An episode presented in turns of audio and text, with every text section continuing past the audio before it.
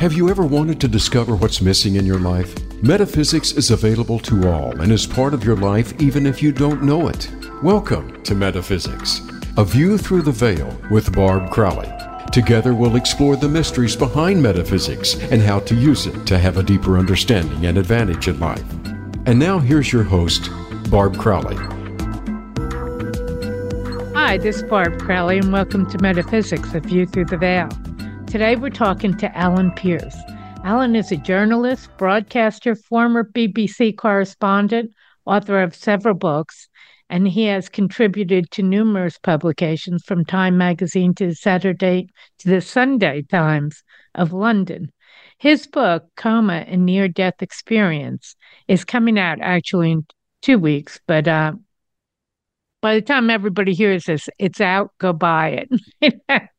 anyway, um, so, along with talking about coma, we'll go into the medical and all of that and the physical, but our interest too is the metaphysical of where do we go? What is consciousness?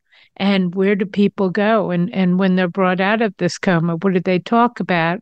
Which is normally dismissed. I'm jumping ahead of myself here. But um, first, I want to know there's nothing in your background that says you're interested in this. How did you get into this? Hello, Barb. What a good question to start with. So, you introduced me as a journalist. So, as a journalist, I'm always asking questions.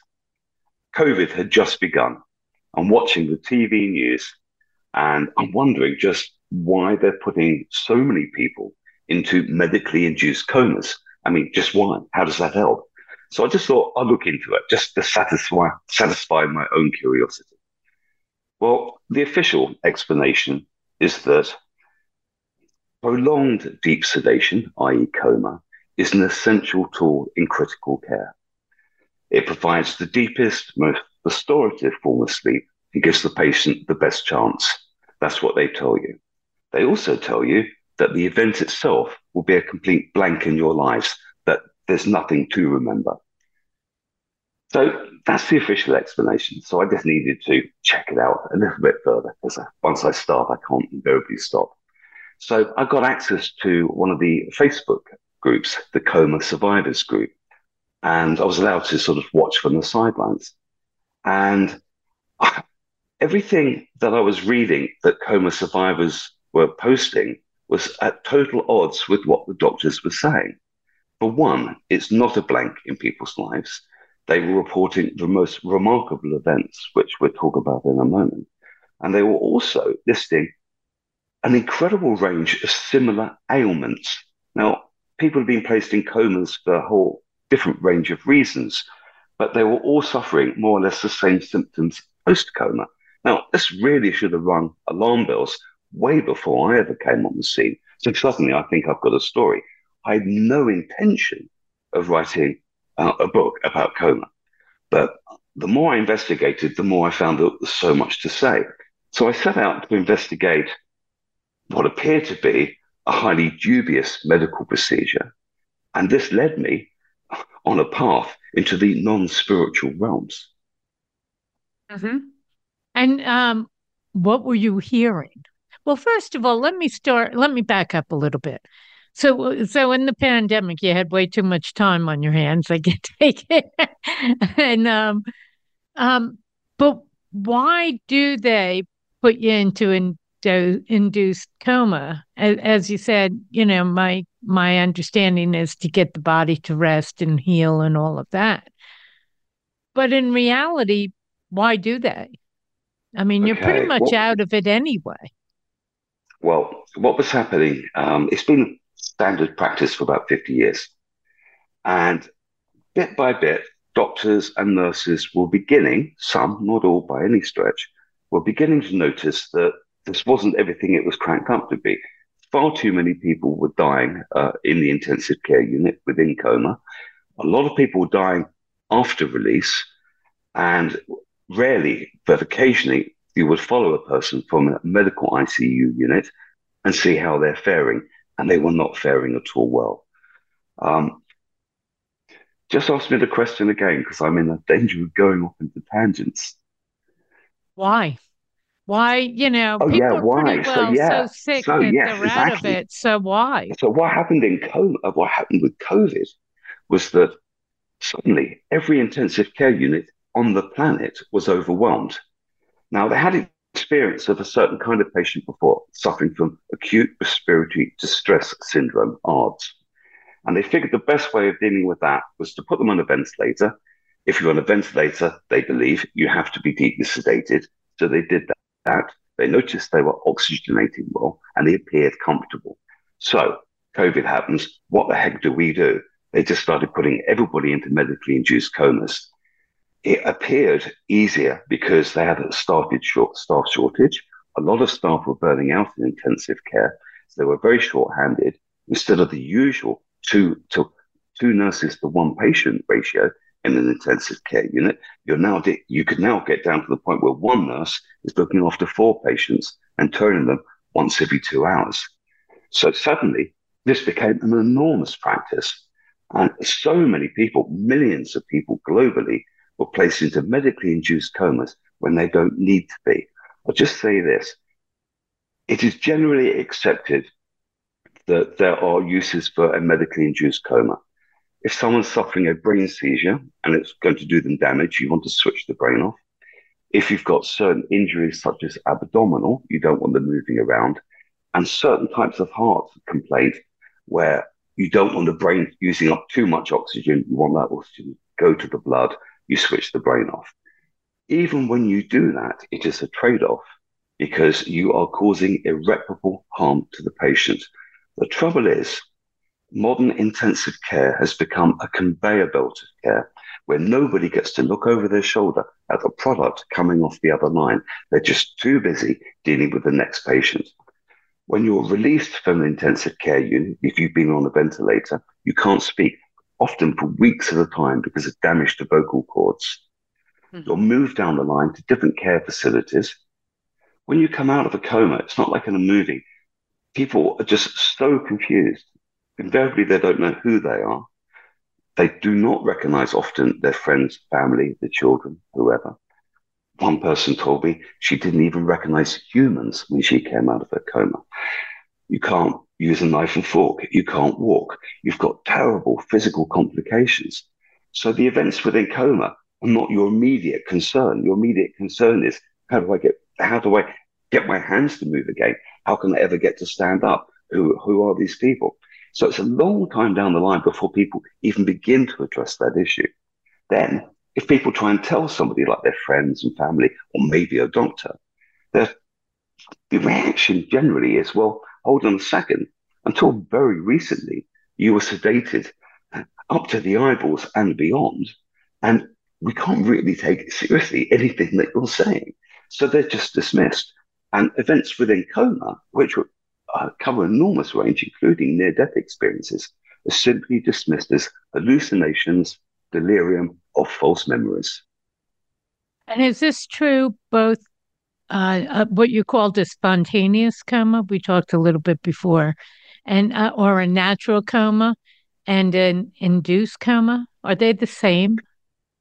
Uh, they're the same in that oftentimes people experience similar events. So within a spontaneous coma, people may be experiencing a near death experience. That's certainly the case within a medically induced coma. Other people in inside a medically induced coma, you find the events that people recount are much, much darker. For example, when people recount a near death experience, they tend to be really beautiful affairs. And you don't so often hear of any nightmarish ones, although we hear them, but we don't hear hardly any at all by comparison. They form the majority of events within coma. Absolutely horrendous, off the scale, beyond the human imagination, something that no scriptwriter could ever come up with. So strange. On top of that, other people are experiencing alternate lives. Now, they could be past lives.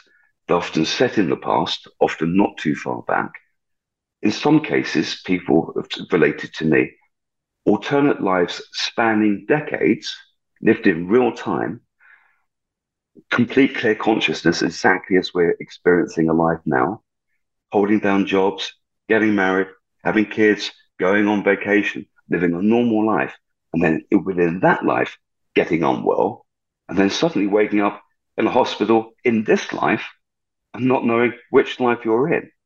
And the person beside your bed claiming to be your partner is a complete mystery to you. And as far as you're concerned, you have a, a partner and children back in this previous life.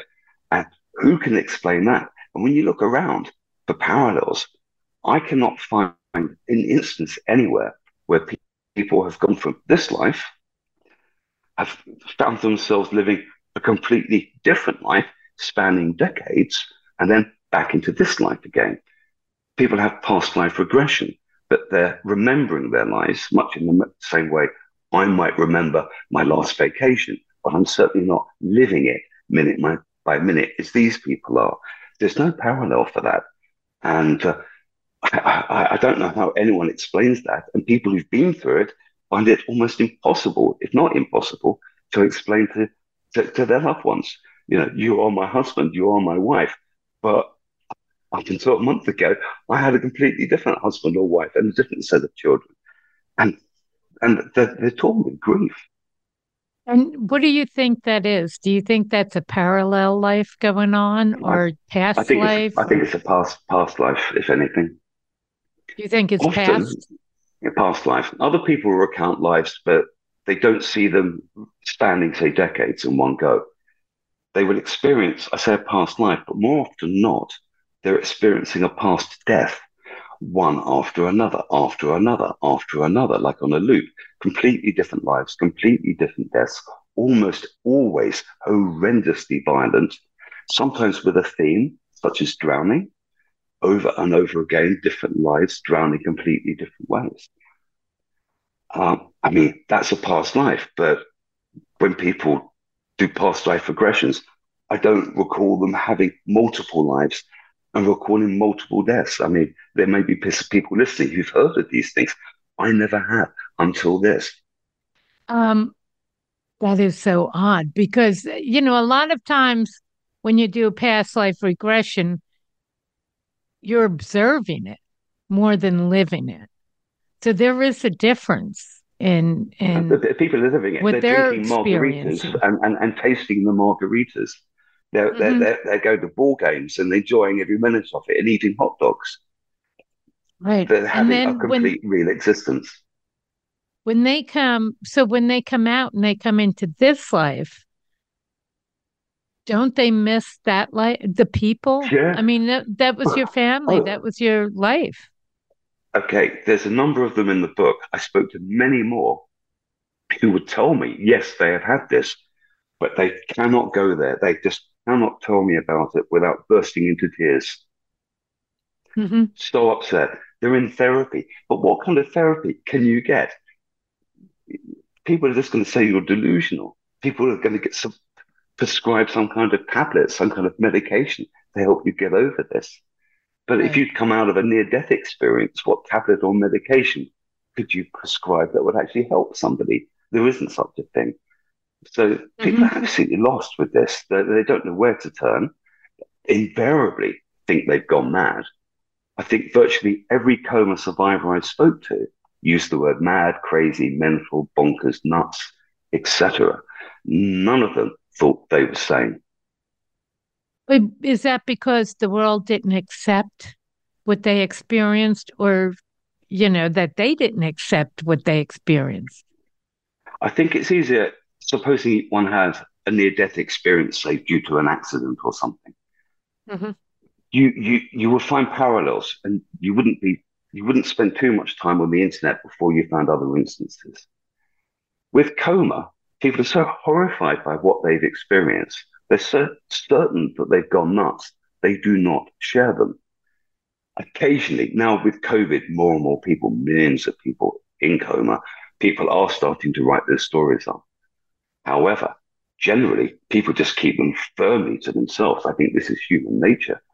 And uh, no one gets to find out about it. So they've got no one to share this with. Absolutely not. They're completely alone. Some some major people where this has completely transformed their their life and their experience, really, in their work. Jung is one. Uh, Freud, Freud, who's in the book, um, yeah. You know, they have experienced this uh, coma. You know, I don't hmm. think it was medically induced, but this alternative no, reality where Carl they're Jung. in their body but not. Carl well, Jung had a heart medic- attack and I'm went sorry. into a spontaneous coma. Jung went into a heart attack yeah. and had a spontaneous coma. And much like some of the accounts I've heard from within coma, from other people, he found himself above the earth looking down. And he's looking down on the globe of the earth. Now, this is before NASA or anyone had ever taken a photograph from space. And yet he described the earth. He could see the Himalayas. He could see deserts. He could see all sorts. And uh, no human had ever seen that up until that time. And yet Carl, Carl Jung gives a description. He could be just looking at a NASA photo. It's remarkable. And uh, you, know, you mentioned other other people. There, there's Dr. Eben Alexander, the neurosurgeon that people uh, often mention when talking about NDEs. He had his within a coma. For him, it was entirely life changing. His, however, was exceptionally positive. He went to heaven. He was he's a Christian. He went to heaven. He, it's not the heaven as he envisaged. He thought the word God was too puny a word. And he, he, he just touched another level of reality and was so confident of it and what that meant for him, his life, the future, humanity, where we're all going. That was a positive thing. When you come out of a coma and you spent, say, the worst, one of the worst, it's hard to say which is worse. One coma survivor told me she spent 80 years, eight zero years, as a living mannequin in a serial killer themed bar. Now, you can't come out of that with any positive life lessons. You just cannot. It, it, your mind. And, and wait talk through, a little bit more about that. Um, she spent 80 years, 80 years in a, in a medic- serial killer's yeah, she, mind. Themed, themed bar. Absolutely, she did. And uh, she was encased in a kind of fiberglass that over the years turned to amber. They had originally actors um, come in and act out various serial killer themed roles. And as the bar became more successful, um, prisoners released from prison uh, would come in and reenact their crimes to a paying audience on this case, uh, Deborah. And this went on night after night for 80 years. She had different ways of measuring the time. She gave birth three times, gave birth three times within her coma as a consequence of rape. And uh, eventually, the bar was closing down, and it had been open for 80 years, and she'd been there from the very, very beginning and they didn't know what to do with her. So they put her in a wheelchair and took her to a medical facility uh, where her organs were harvested. That was her now, could she, experience. Did she know her name in that? In she that, knew exactly um, who she um, was. I don't. I don't she, know what to call it in that lifetime. I guess I don't know what to call that. Really, no. Um, it is an event within coma. She had referenced her husband several times um, and, and the fact that he, he was a type 2 diabetic, for example. This is within her coma. So she was herself within her coma. Um, but her memory was, was vague, utterly vague. Um, there were periods where she just didn't know where her family were or how long since she'd last seen her family. Um, yeah, I mean, it's not, like I said before, this is not something any Hollywood scriptwriter could necessarily come up with because it's just so beyond the human imagination. Right. That's no stranger than any other of the, the accounts within the book. The book's not a list of stories, it's an exploration of what is going on and uh, just mm-hmm. where are people going within their comas. Because one thing that's really interesting, I started looking for parallels. If you take the mystics and the shaman throughout throughout time, they've taken themselves off to the darkest recesses of caves to cut themselves off from the physical world to commune with the spirit world. When they do, they recount certain things. All those things that they recount are being recounted by people within coma. The light and dark, the horror, the beauty. The horror is what we're all afraid of. um, you see, when you, when you look at conventional religions, they talk of heaven and hell and purgatory. Mm-hmm. Within coma, Deborah's story that I just related was clearly her hell. And for others, like Dr. Eben Alexander, that was clearly his heaven. And for others, they're in some other zone. Call it purgatory, call it something else.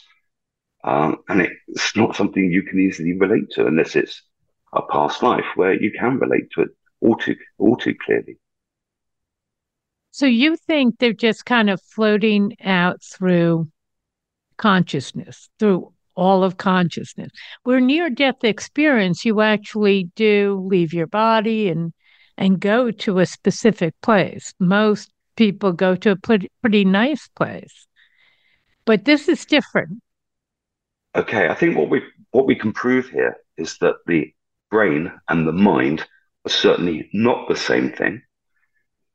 The brain of a person who's in a medically induced coma is effectively flatlining. There's, there's no signal at all. And yet the mind is incredibly active.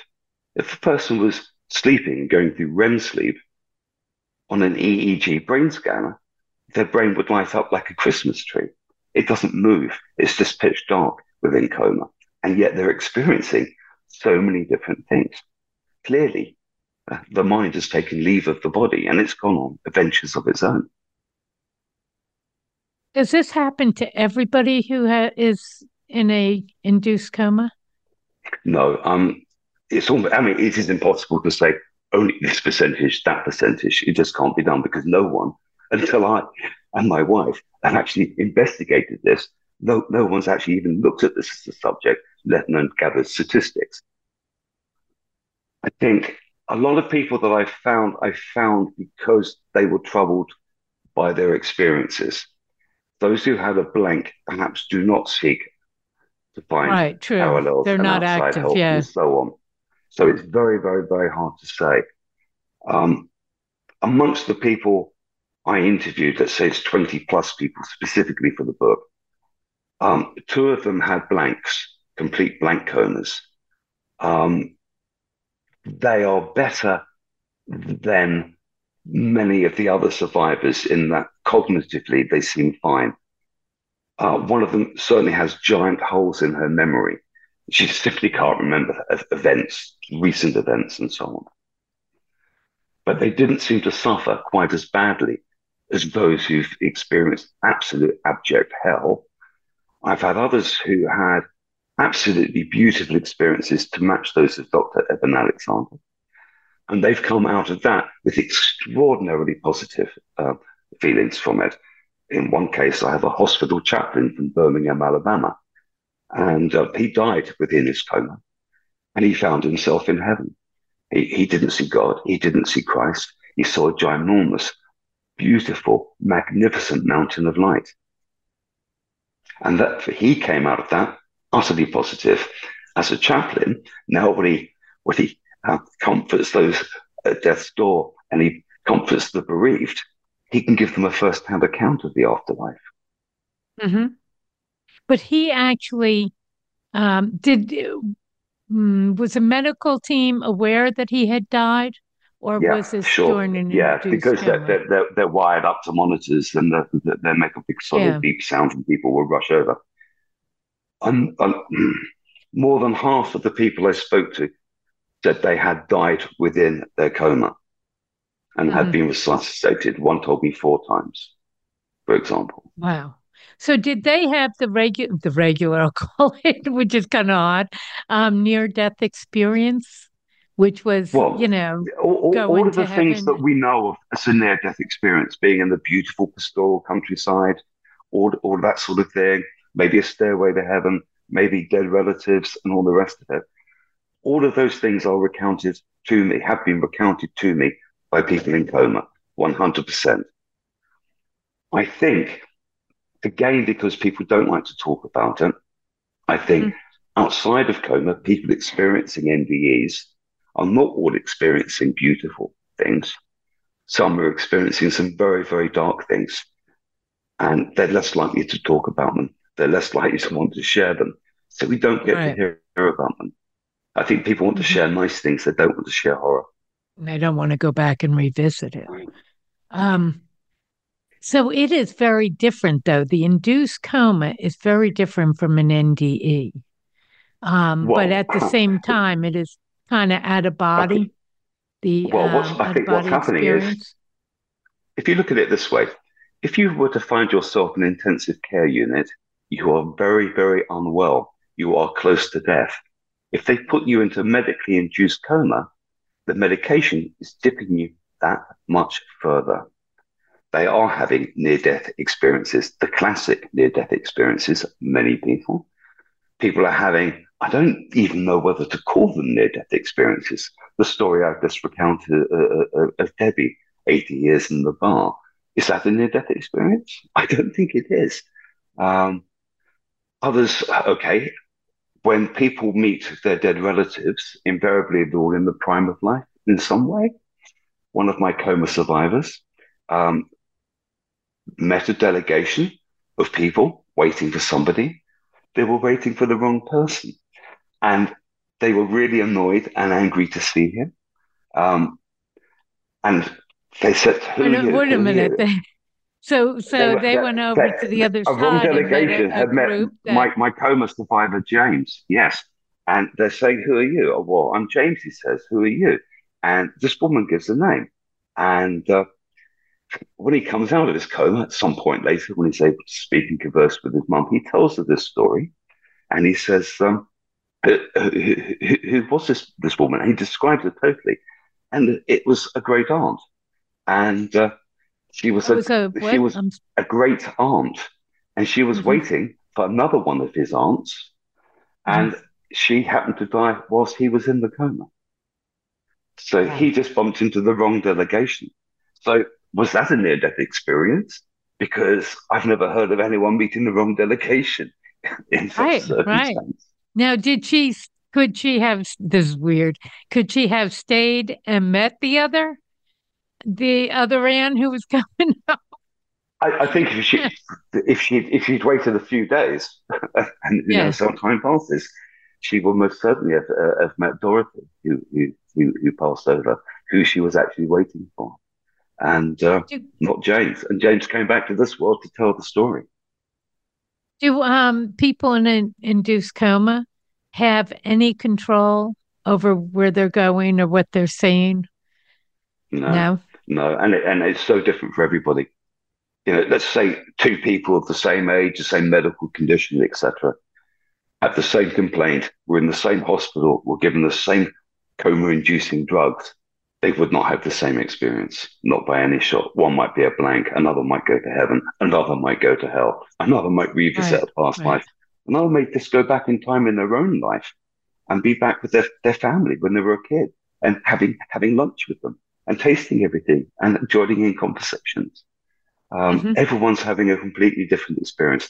No two of the accounts I have gathered are the same. No two.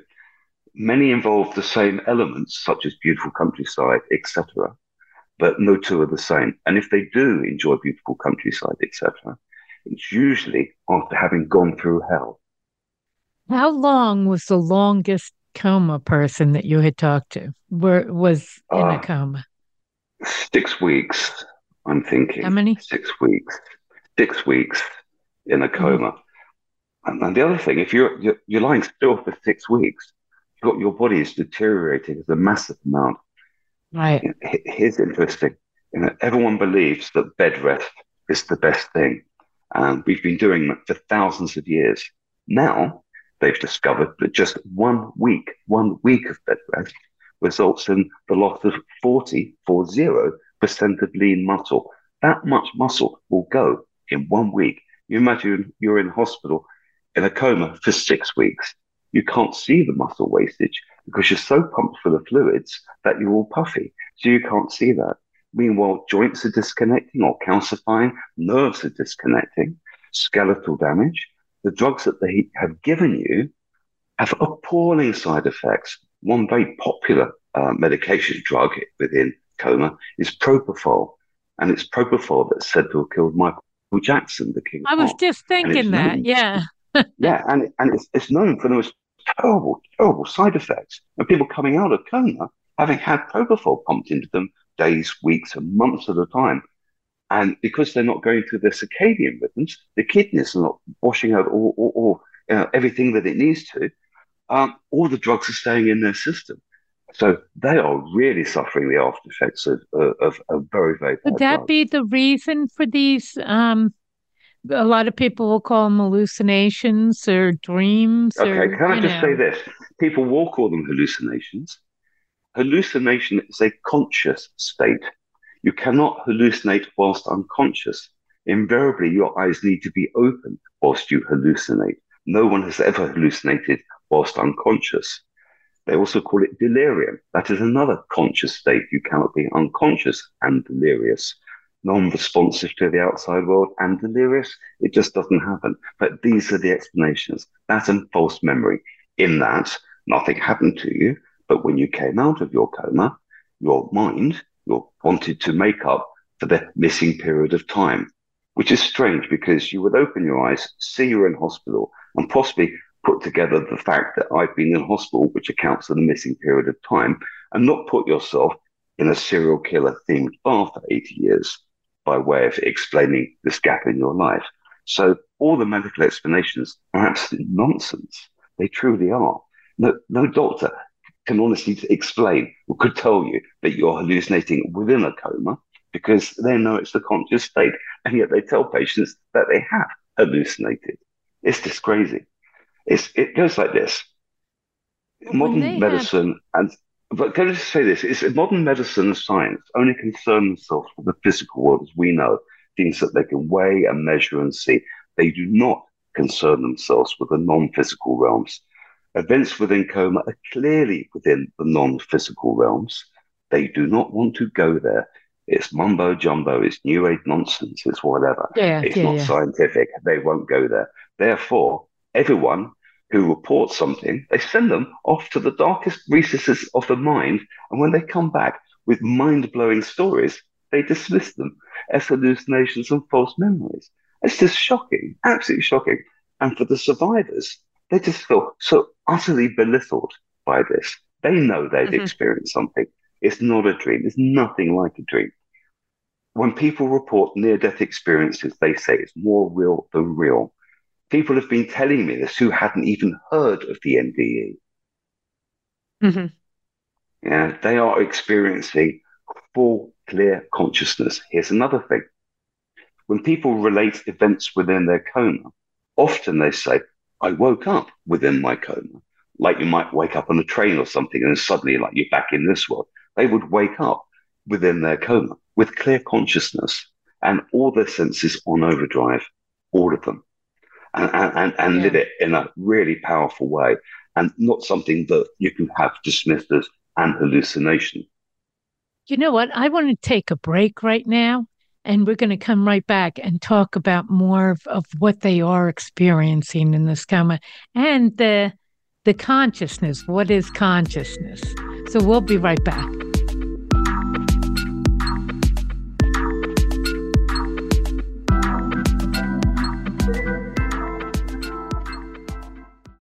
One thing's for certain life is uncertain.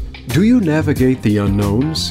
Visit aviewthroughtheveil.com to sign up for psychic readings and classes with Barb Crowley. You can schedule one to one sessions with Barb for personal and relationship counseling, pet communication, mediumship, career and business direction, or sign up for one of her classes. Everyone has answers through the metaphysical plane, but they need help to access them. Get the help you need today. Visit aviewthroughtheveil.com. It's your world. Motivate, change, succeed. VoiceAmericaEmpowerment.com.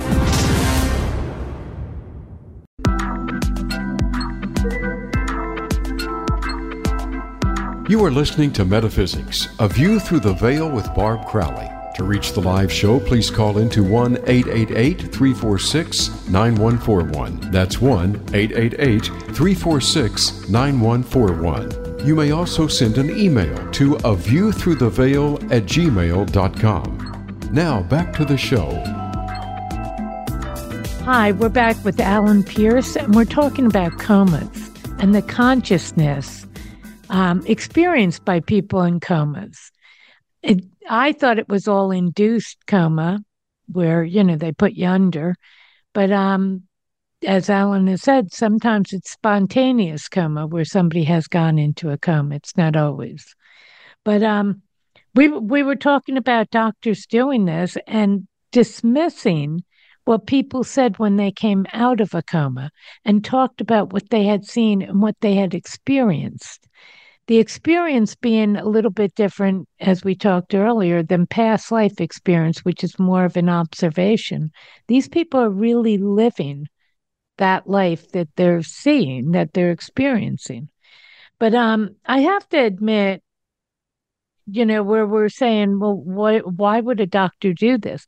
But I kind of understand that uh, doctors have been observing the body putting itself into a coma, you know, on a spon- what you call spontaneous coma, where somebody gets sick and they go into a coma and um, often later come out of it.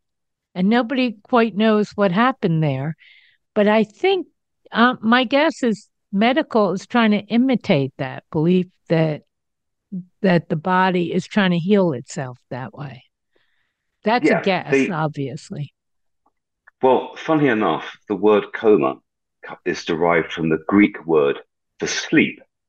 So they think people are sleeping. Invariably, when a doctor will explain prolonged deep sedation to a family of a patient, they will say they're sleeping. Or if they're at the bedside, they will say, time now for a nice sleep, and then turn up the medication. They're constantly using the word sleep. The brain mm-hmm. does not go through the circadian rhythms when it is switched off. There is no REM sleep. Three days without REM sleep will result in acute brain failure. It's enough to tip most people over the edge. It's used universally as a torture. People are sleep deprived in intensive care without being in a coma just because of the routine within that ward. People right. within a coma are not sleeping because their brain is not going through the circadian rhythms. They are sleep deprived. They are brain damaged. And the longer this persists, the greater damage is done to the brain, particularly to memory and just general cognitive function. Tens of points have been wiped off people's IQs from being in coma. Tens of points people have gone from being, let's say, a maths genius with an IQ of 140 to coming out of a coma and not even being able to manage the check account and having a brain on a scanner that looks like an old person with dementia as opposed to a 32 year old woman. Mm-hmm. Yeah. That's what the coma has done to the brain. But no one looks after the event. You're passed down the line. No one looks. Doctor after doctor who have woken up to this, who have told me no one ever looks. It's not even in the system. If you're in a surgical intensive care unit and you say you broke a leg, they want you back to check on you. If you've had COVID, you just move down the line. You never go back to that ICU again, really. You, you might try and pop by to see, you know, to see the people and talk to them, but they're invariably too busy anyway. And mm-hmm. not that many people do because they find it beyond nightmarish. I have to admit, though, with the broken leg, the surgeon hands it off to another doctor. So in, well, in the. United States, anyway, it is always passed along and never. But it is surprising that they hearing enough of these because it's got to be immediate. The surgeon does check back in with you. It's got to be immediate, saying, "Oh my God, I've, I've, where's my family?" And they're looking at their family you know, yeah, and no, where's is, my other family? Well, you're, you're coming out of a coma and you can't speak for weeks at a time because your vocal cords are so damaged. Well, that's right. You're yeah, that's right. so confused. People lose larger quantities of their language They don't know the words for this. They don't know the word for that. Right. They cannot make themselves understood. And they're never talking to the ICU doctors about what they've mm-hmm. been through. In the book, we've got the story of Isabel. Now, she's a, a top clin- clinician in a Cape Town hospital. She got COVID. They put her into a coma. She had the most appalling time. She found herself again uh, in a um, transplant facility where she was being bred for transplants purposes. This went on for four years when she was kept in, in a coffin. When she came out of her coma she, and she was able to talk and, and recuperating, she went back to her ICU, spoke to her doctors and anaesthetists and nurses, all of whom, whom not just colleagues but friends, and they were like, "Oh yeah, really?" and just wouldn't get it. No one would listen or understand. No one would listen. They think yeah. she's nuts. Yeah, yeah. So basically, what's happening is you're trapping, you're paralyzing the body, but they're going across lines of consciousness that we can't explain. We can't, we don't well, even we have a language for. Yeah. Okay. We, we cannot explain the consciousness you and I and everybody are lis- listening now are experiencing no one's got the first clue. Certainly, doctors and scientists cannot explain that consciousness. If you ask them where, where their mind is, they might point to their forehead, but when you look inside the skull, you can't find it. If they cannot explain our everyday level of consciousness, they haven't got the first hope of explaining consciousness experienced by people within coma. So it's dismissed. You're delirious, hallucination, false memory. Next, please. In, in the past, hundreds of years ago, where honestly, people were more open to this. Um, and around the world, what was the explanation? Was it different? For, for what exactly? For, for... Like, let's say, let's say the Chinese. You know, what is their belief of when you you go into a coma and you go into different consciousness? How what do they? How did they explain it? different cultures, okay. It, different times too. It's only been happening for 50 years as a, uh, well, medically induced comas have only been happening for 50 years. If we're looking at spontaneous comas, depending on what point in time we're talking about, they may have been seen as religious, as spiritual. Uh, the person may then have been held up as, as a, as, a, potential saint, for example, for what they saw within coma, that they went to heaven and came back and were believed. Other times, they may, may, have been rushed to the madhouse, and that would have been the last you ever saw of them. So mm-hmm. I think our thoughts and feelings about such things have always changed. I think we're coming right. out of a period where they're just utterly dismissed, and we are moving into a period very slowly where some doctors and some scientists are waking up to other possibilities because they've ex- explored and exhausted all the possibilities to try and understand consciousness and the workings of the mind. And there isn't anywhere else to look. And now they're starting to look elsewhere into the non-physical realms. But it's, it's and then we've got I think the thing that's driven that is computer science. Is to actually find find make computers as intelligent more so than us, but to give them some level of consciousness, which possibly could never happen. But because of that, more and more exploration is now going into examining events such as near death experience as opposed to dismissing them, which they would have done 10, 20, whatever years ago. Mm-hmm. And then now, too, we've got quantum physics, which is starting to say, hey, it is not what we've been thinking about all along. The 1950s idea of consciousness is not true. So, not it's true. turned everything on its head. But also, if you just look at the medical world, you know, 150 years ago, if you suggested to a doctor that they should wash their hands before touching a patient, right. that doctor would be deeply offended. Uh, and mm. now we would be horrified by any doctor that failed to scrub up before delivering a baby or delving into a patient's chest. For 2,000 right. years, they drained blood from people at death's door. Today, we'd be horrified at the thought of doing that. It all changes. Uh, opinions change, medical practices change, views change. I'm hoping that the views on coma will change. And that, mm-hmm. say, 50 years from now, someone walks into a secondhand bookstore and sees my coma and near death experience book and says, Oh my God, I can't believe they used to do that back then. How primitive. That's where we're going with coma. yeah, I know.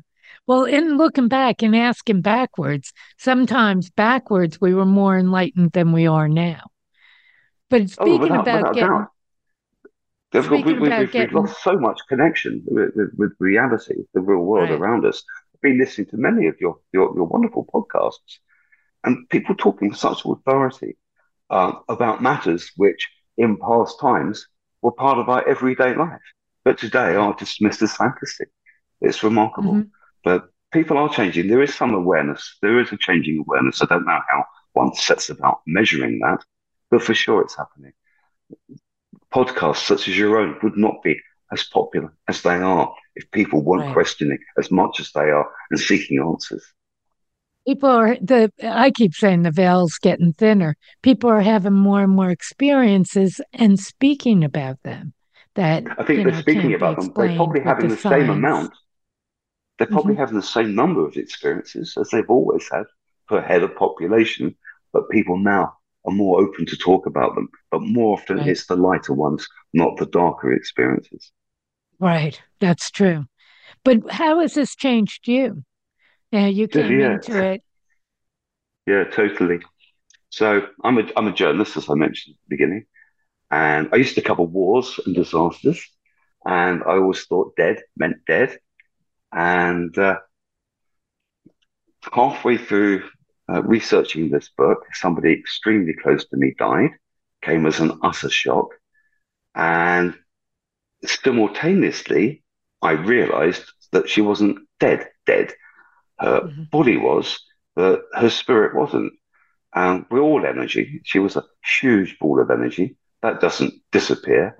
First law of thermodynamics energy cannot be created nor destroyed. So it had to go somewhere. And I realized at that point that my entire outlook had changed. I had flipped 100%. I'd gone from a blank materialistic outlook on life, dead means dead, to actually knowing, knowing full on that there is more to life because I spoke to so many people who died and came back. I cannot now think otherwise.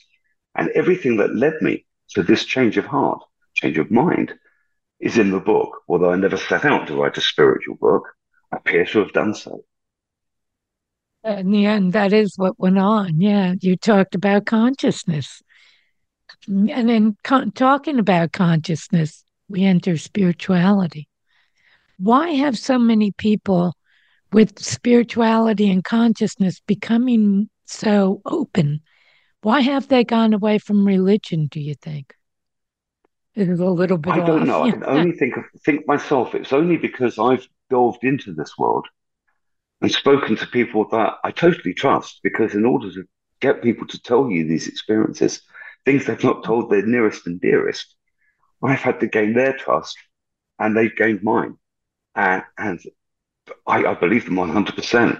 It's not a stretch to say that a few of these coma survivors are now very good friends and, okay. and we talk yeah. a lot. We talk a lot now about things. So that's me, how I've come to this. As a result of my coming to this, I see around me people who are spiritual. When people ask me what I'm doing, and I tell them about the book, and I tell them about events within coma and near death experiences, I'm not getting oh, dismissive noises from people. I'm getting sympathetic hearings. That's not what I expected. So patently, there is a change afoot. And there needs to be. Look how bleak everything is currently. Uh, we have to know uh, that there's more to life than this. Right. The the woman which whose name we both couldn't remember on the break. well, um, the woman that Anita um, Moorjani. Anita you. Moorjani. yeah. yeah. She gives a great example. You want to give it about the flashlight in the warehouse? Well, it's about once you know something, you know it. And, and she likens it to, you know, all of us being in a warehouse, a giant warehouse full of shelves and things. And we've got one tiny little flashlight and we can only see the little things that we can put the flashlight on. But suddenly the whole light comes on and you see the whole of this warehouse. You see everything that's in it. You see the whole universe. That's what you see when you have a near death experience. And when you turn that light back off or you come back to this realm, you know, you know for sure. And, and, and I, I've, I, I've taken Anita Moorjani's story and, incorporated it into the book because it's just so uplifting. Um, she was right. dying of and- dying dying of cancer, went into a spontaneous coma, had a, the most uplifting near death experience, and came back and completely erased that cancer from her body. And, and did she say how she did it, or just by having because everything? Outlook? Yeah, everything we're talking about is what people have experienced, what's happened to them. But at no time are we um, talking to anybody who's driven those memories. Well, I want to go over here now, or I want to stay and wait for the aunt, you know, or I, you know, I want to explore this over here. We're we're we're completely but reactive to our experience. But, but we re- we really we really can. There's ways of doing it. If you take, for example, the Amazon mystic brew ayahuasca, the key ingredient of which is DMT, a psychedelic compound which incidentally is produced in all humans. When two people take DMT, say for recreational purposes, right, um, husband and wife, and I spoke to a husband and wife that did this together, they go off to another realm together. They see the same things together. No two people in history have ever had the same hallucination. These people are seeing the entities that people see within ayahuasca they're seeing them together. Now, we should ex- be exploring, science should be exploring these realms.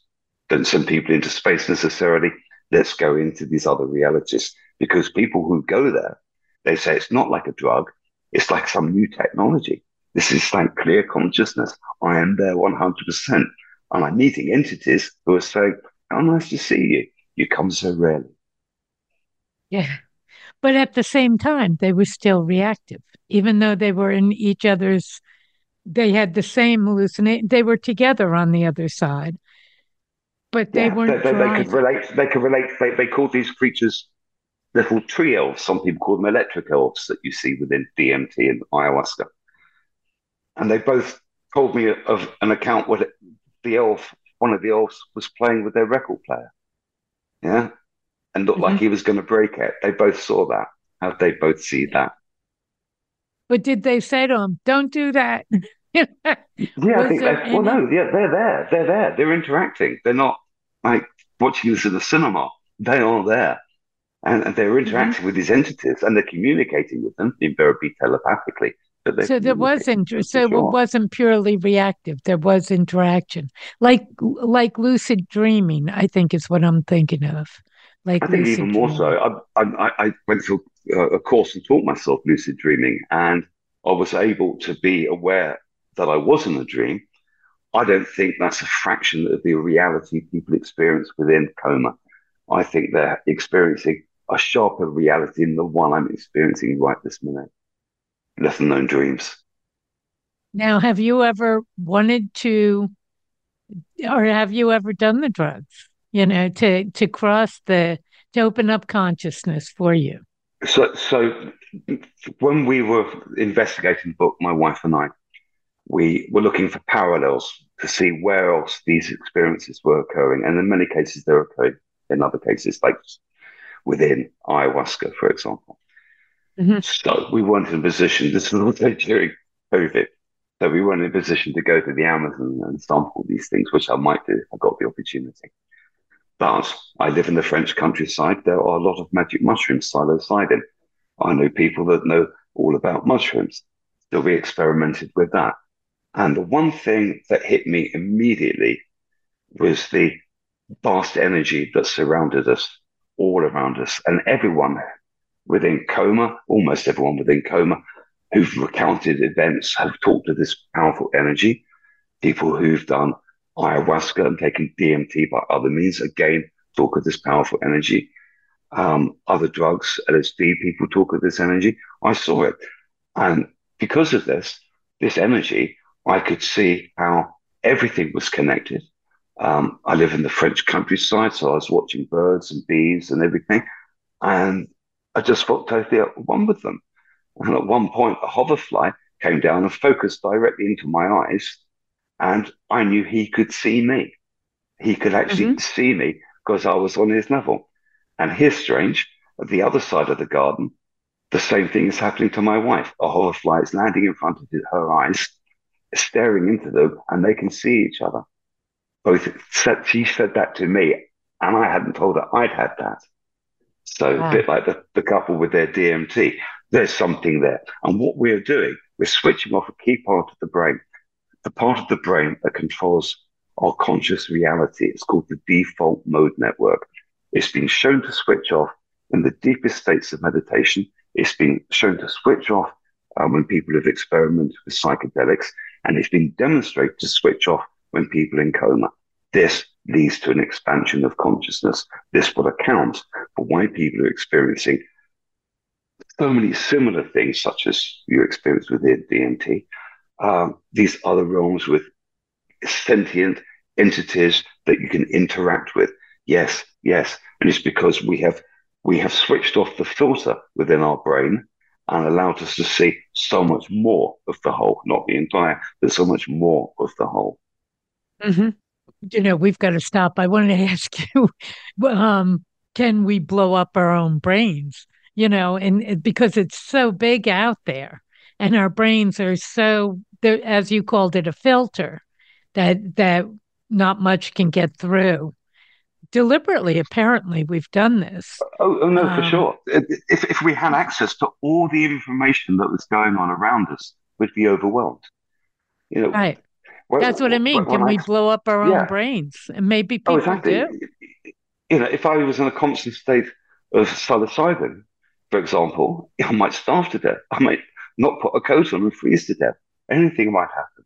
So your brain filters out all these things, and as Aldous Huxley, the, the great author uh, who experimented with psychedelics, put it, the brain is filtering only the measliest, smallest quantity of consciousness, just the basic minimum we need to exist on this planet and no more.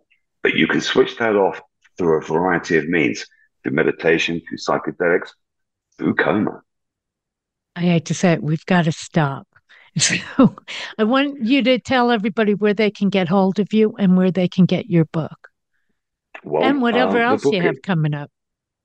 Well, um, I don't think I'm going to do any any other books per se. I want to actually get the word out about this one because no one's ever written a book on this subject. No, before. nobody has, Therefore, and it'd be great. No one's ever read a book like this before, so I'm concentrating on this. Um, and it'd be great too if we can get some research started. You know, well, you, you might actually maybe... find well, you might find that what we will probably the likelihood is that people listening now, some of them have been in coma, and the events that I've been describing and we've been discussing, they relate to. You know, encourage them perhaps to, to make contact. Always make contact with me. Um, my name will be listed on, on, on Barb's site, I dare say. My name is my website, alanpearce.com you can find. You want to spell it out if you don't mind? Yeah, A L A N P E A R C E, alanpearce.com, one word. The Thank book you. is available where all good books are sold. There's also an audio book, an exquisitely beautifully read audio book by a South African actress, Danny Painter. And she's done the most exquisite job bringing these stories to life. So, um, books available everywhere. Alan, thanks so much for coming on and telling us about all of this and, and what you've learned and what you've experienced from it. It's been great. Thank you. Oh, Barbara, it's been an absolute joy. Thank you so much for having me. You're welcome. Bye bye.